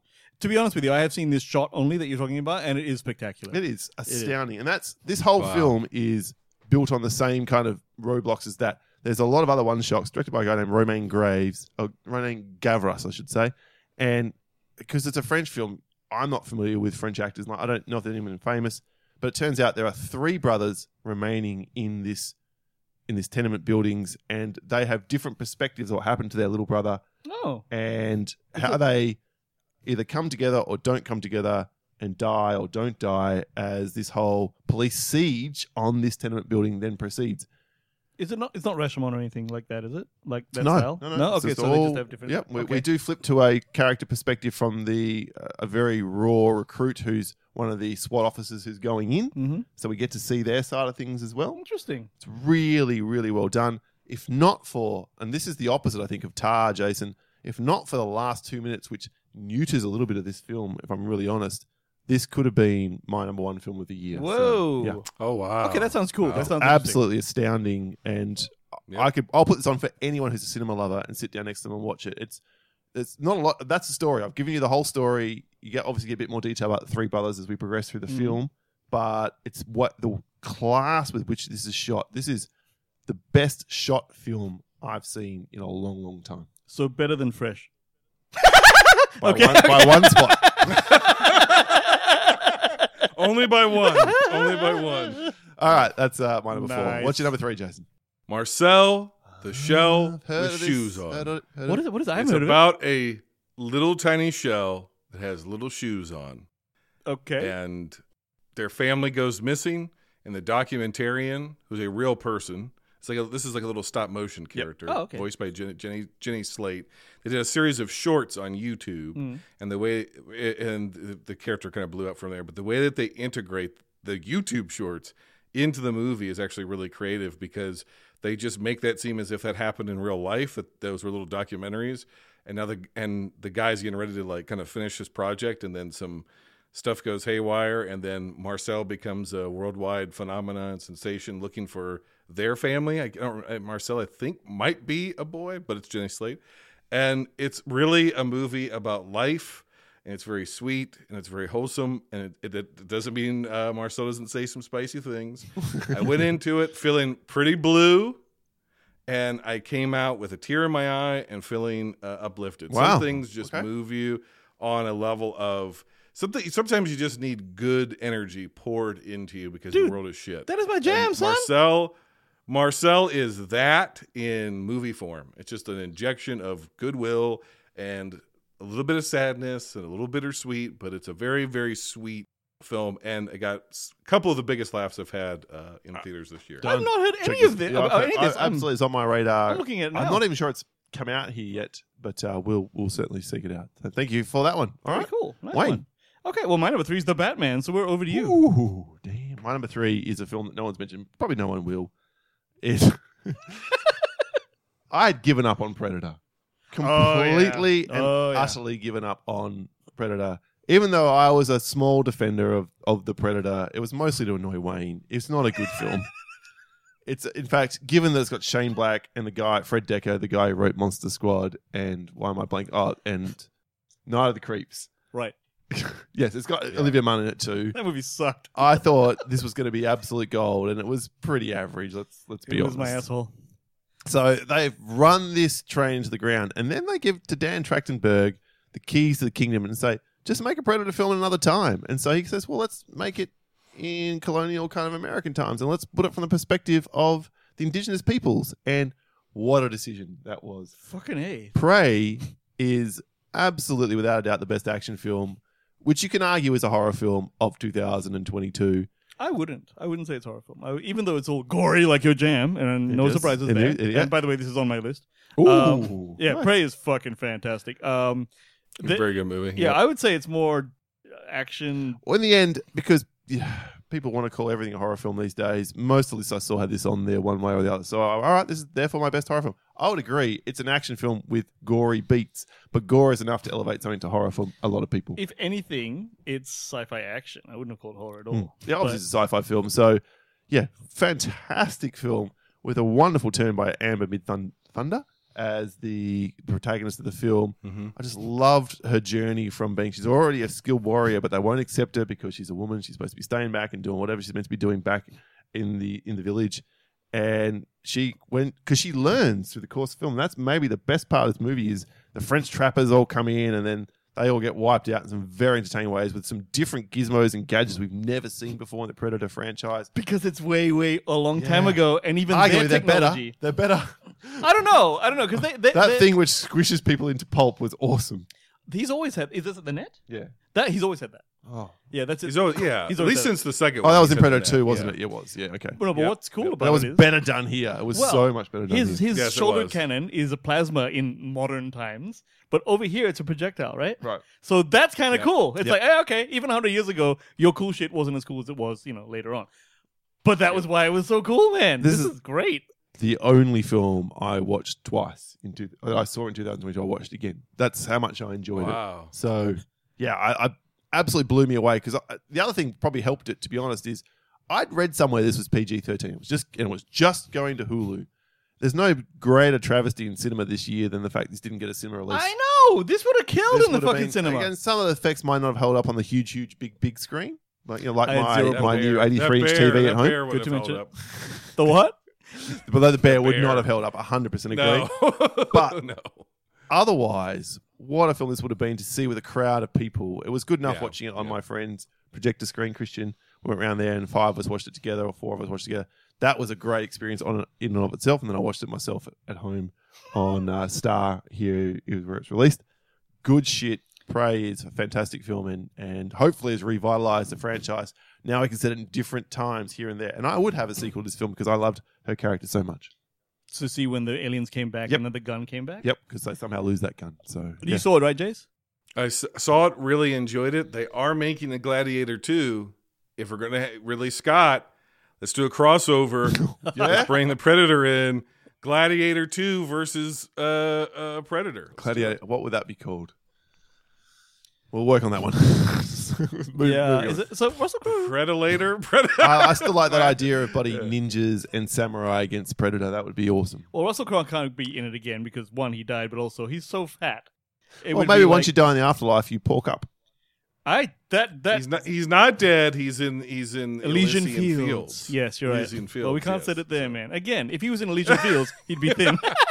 so there you go. All right. Uh, nice Pre- one. Predator Afterlife movie. I'm here for it. My number two is Top Gun Maverick. Wayne, back to you. you. My number two is Prey. So Paul, back to you. My number two is Northman. Shit. All right. So here it is. the number one films Wow. of 2022. We are going to go around. Have anyone's number one film been mentioned so far? Yeah. Ah, Mine has. oh, all right. In that case, give me, Which tell, tell us a little bit more about it, Jason. Give us your 10 through 2 and then reveal your number one. I think this is the the most wholly original movie in some time, even though at times it is a pastiche of a lot of other movies, tropes, genres. Bullet Train. I think it's clever. No. I think it's clever. I think it's creative. I think it's a combination of actors we know and love, actors we Bullet haven't Train? seen in some time, and some actors who are just emerging into stardom. It is everything, everywhere. Yeah, of course it is. Yeah. All right. So just for the for the seats at home, give us ten through one. Coming in number 10 is RRR. Number 9 is Pearl. Number 8 is The Fabelman. 7 is The Northman. Number 6, Decision to Leave. Number 5, The Batman. 4, Tar. 3, Marcel the Shell with Shoes On. 2, Top Gun Maverick. And number 1, Everything Everywhere All at Once. Beautiful. Wow. Beautiful. That, that, that- that's a very common number one. I think you're well in good company there. Damn straight. Nice one. Um, okay, well, my 10 to 1 is 10 Glass Onion. Nine. Shit. The bad the bad guys. Uh, eight. Everything Everywhere All at Once. Seven. Avatar: The Way of Water. Six. The Gray Man. Five. RRR. Four. Elvis. Three. The Batman. Two. Prey. And my number one is Top Gun Maverick. Because what else happened this year? Yeah. The real tragedy, though, is you had COVID at the time that that Dude! Top Gun Maverick premiered. So I took the aforementioned Christian to it instead. Yeah. And you still thought this was the. Did you go and see it at the cinema? Because Yeah, I it did. had 32 weeks to do so. Yeah, I saw it at the cinema, and I missed the the pimped out uh, advanced screening that that we both got invited to. where there was a guy playing just on non-stop as you walked to.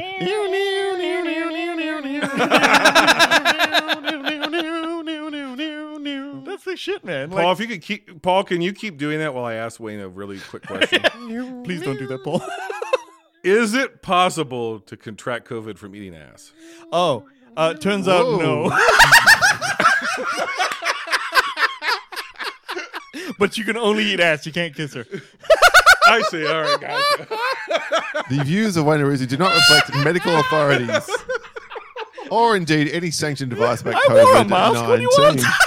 How did you eat ass with the mask? Uh, it was a bit messy. Because it wasn't messy without a mask. He did it with the guidance of the World Health Organization. Yeah, and it was a brown mask. All right, we good. Paul throwing up over here, my favorite thing. I feel like I'm taking Eat some crazy balls, eat pills. balls, all the balls. All right. Well, my, my number one hasn't been mentioned, so let's. Oh, uh, good. Let's go. Let's 10 to one, wrap this Paulie. bad boy up with with that. My ten, first of all, through to ten. Top Gun Maverick. Nine, The Innocents. Eight, Violent Night. Seven, Bullet Train. Six, six, Everything, Everywhere, All at Once. Five, Fresh. Four, Athena. Three, Prey. Two, The Northman. And my number one is now my second favorite war film of all time. It's a film based on a classic novel.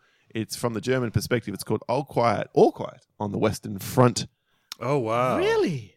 harrowing is the only word to describe this. You know how that first sequence in Saving Private Ryan is absolutely blows you away. Speaking of Spielberg, when he was relevant and still creating, I think, amazing films. This film isn't No, As it's not as good as that. grandiose Yeah, or as yeah, yeah. amazing as that, but I tell you what, the ending of this film is a much bigger and better gut punch than what they managed in Saving Private Ryan.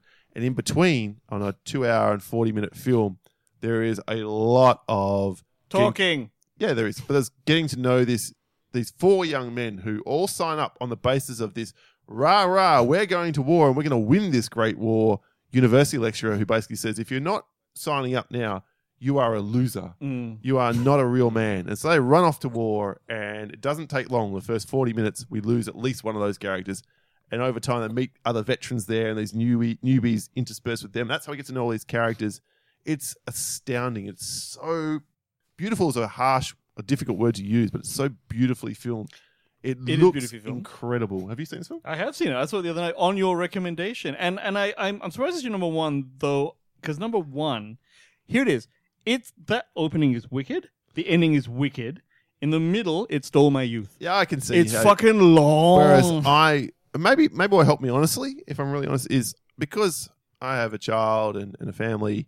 In that sense of I can't watch three hour films straight usually by myself. Ah, you broke it up. yeah, I Clever watched it in two. clever. I watched it in two sittings. That would work. and then the second night, and that maybe that helped it for me. I guarantee you it helped because I was like, you know, I was sitting there going, "Come on, people, come that- In but the that- middle, but the end. but those characters, I think they're so well drawn through the middle of the film. Like the, the Would vet- agree. You get, you get to really know them and care about them, and I just couldn't believe the way some of this shit went. Although it makes perfect sense when you really think about it. War is hell, and I know that's a message which has been emphasized time and again in film, but this film does it so much better than the vast majority, as far as I'm concerned. Well, it reminds me hmm. of like in like English lit, we usually learn about the war poets, Wilfred Owen, people like this who used to actually talk about, you know, everyone's it not. It's interesting because you always see a, a World War One movie on the side of the Allies.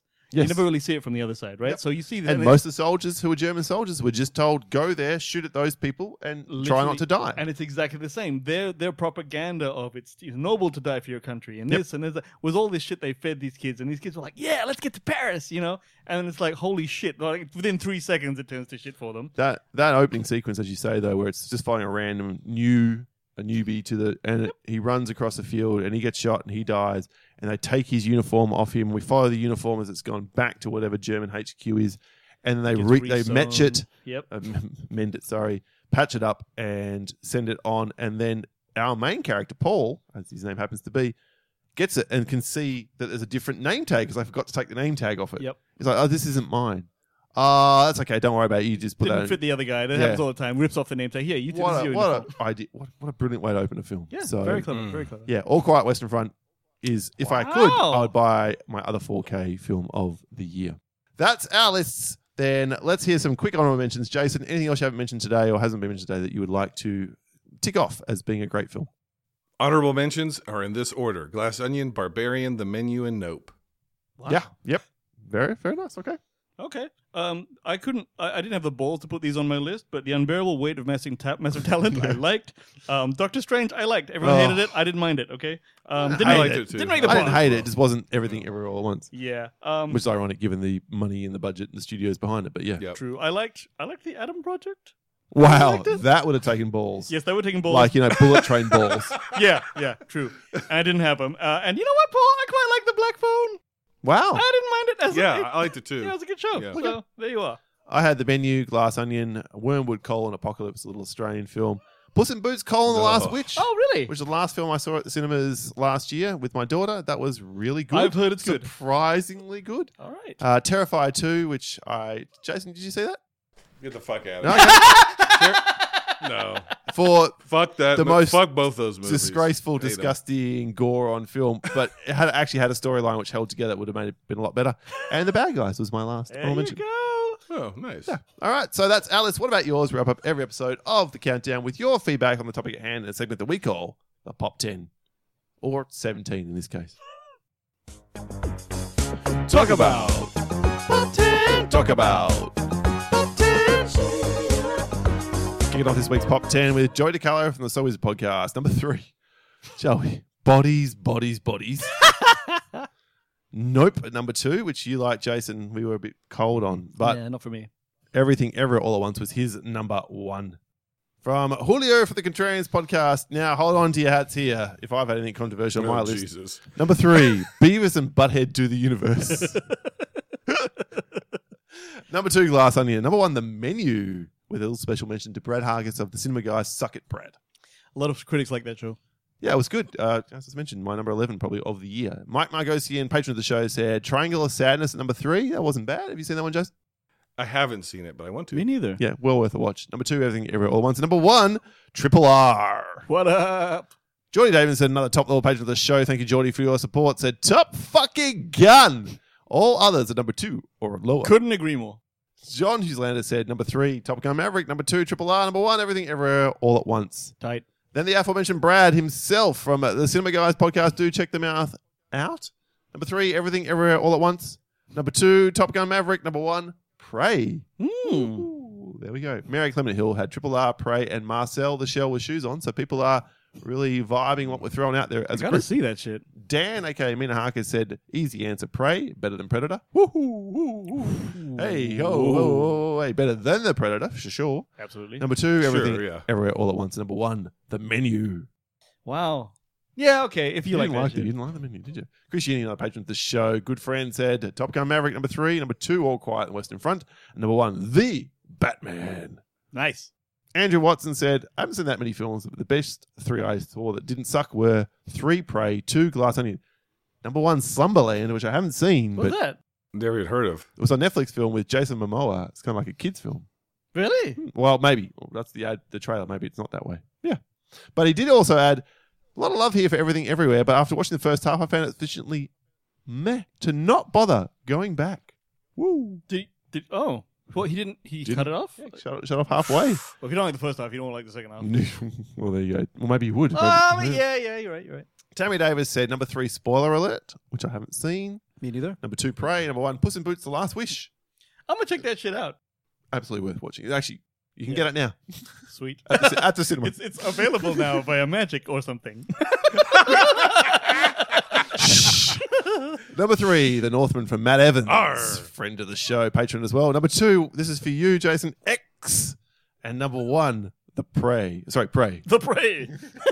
Prey. Prey is getting a lot of love here because John Amanda for the Pioneer Comics podcast, another great show. Number three, Nope. Jordan Peele does Jaws, awesome. Number two, Barbarian. We didn't really touch on this, Jason, but that was a good film. Love this and had no idea what it was going. It was about going in. Sorry. Number one, Prey. Who saw that coming? No one. Totally entertaining. Hits all the action notes too. And last one to wrap up today's epic episode, Stu from the Stewart Order podcast said, tied for number one, everything, everywhere, all at once. And good luck to you, Leo Grande. I, I I've got that ready to watch. I haven't. No? Seen And number three, love you, Stu, Bullet Train. Yeah. I wanted to pick that one. By the way, Kia Crow picked the Grey Man as number two for one of Oh, I didn't actually. So I'm word on that one. We had like 60 replies. Yeah, And unless we want to be here for another Shout 15 Yeah, so Kia, you're Wayne's favorite yet again. Hooray. Uh, thank you so much to everyone who got back to us. Sorry I couldn't get through all the feedback. As you can tell, we are at the point where we need to wrap this one up because the man is sitting across from us, hasn't showered, is stinky, and it's very late at night. Jason, thank you so much for joining us today. Despite your hatred of some really great films, it's been wonderful. to have you here. Fuck off. Thanks, man. It was Tell- awesome. Tell our listeners how they can get in touch with you and uh, join your wonderful, wonderful show. If Twitter still exists when you hear Mm. this, at Binge Movies, Instagram, at Binge Movies lives. All of your favorite podcast apps, just search for Binge Movies rankings and reviews. It'll probably get, get you to us sooner. Um, and yeah, we're available where every every good podcast is, and even where some shitty ones are too. Yeah, there you are. Very nice. Please get along, check it out. Wonderful show. And uh, Jason is a man who knows more than most. I'd say all about film. So there you are. Knowledgeable fellow. Not not true, but thank you. The vast majority. there we go. Settle in between, Wayne. How do the good folk get in touch with us? Search for us, The Countdown Podcast, and get our socials. Get us an email at thecountdownpodcast at gmail.com or visit our shitty website at thecountdownpodcast.com. One day we'll do something with that shit. View, view it on a desktop, okay? Just a little tip. Jason said the We'll Countdown PC is where we are on Twitter. You can like and follow the show on Podbean where we host, and the Facebook is community, which is the only place you can leave feedback for the show. Do so by hitting the link in the show notes. And that's it from us today. Next week, we're going to be doing, I think, the most anticipated films of 2023. Oh, not, that'll be fun. That was a week after. There's a lot of recording in the next two weeks because I'm going to be away in Japan. So, uh, yeah, if we're a bit out of sync, don't sweat it. There'll be another show. We will catch you very soon. My name is Paul. My name is Wayne. I'm Jason. And this has been the soundboard So when no one else doesn't like Bullet Train. Shut up, everyone. We'll catch you later. Bye. That was more like the struggle board. That ain't making it. Edited sharps. Did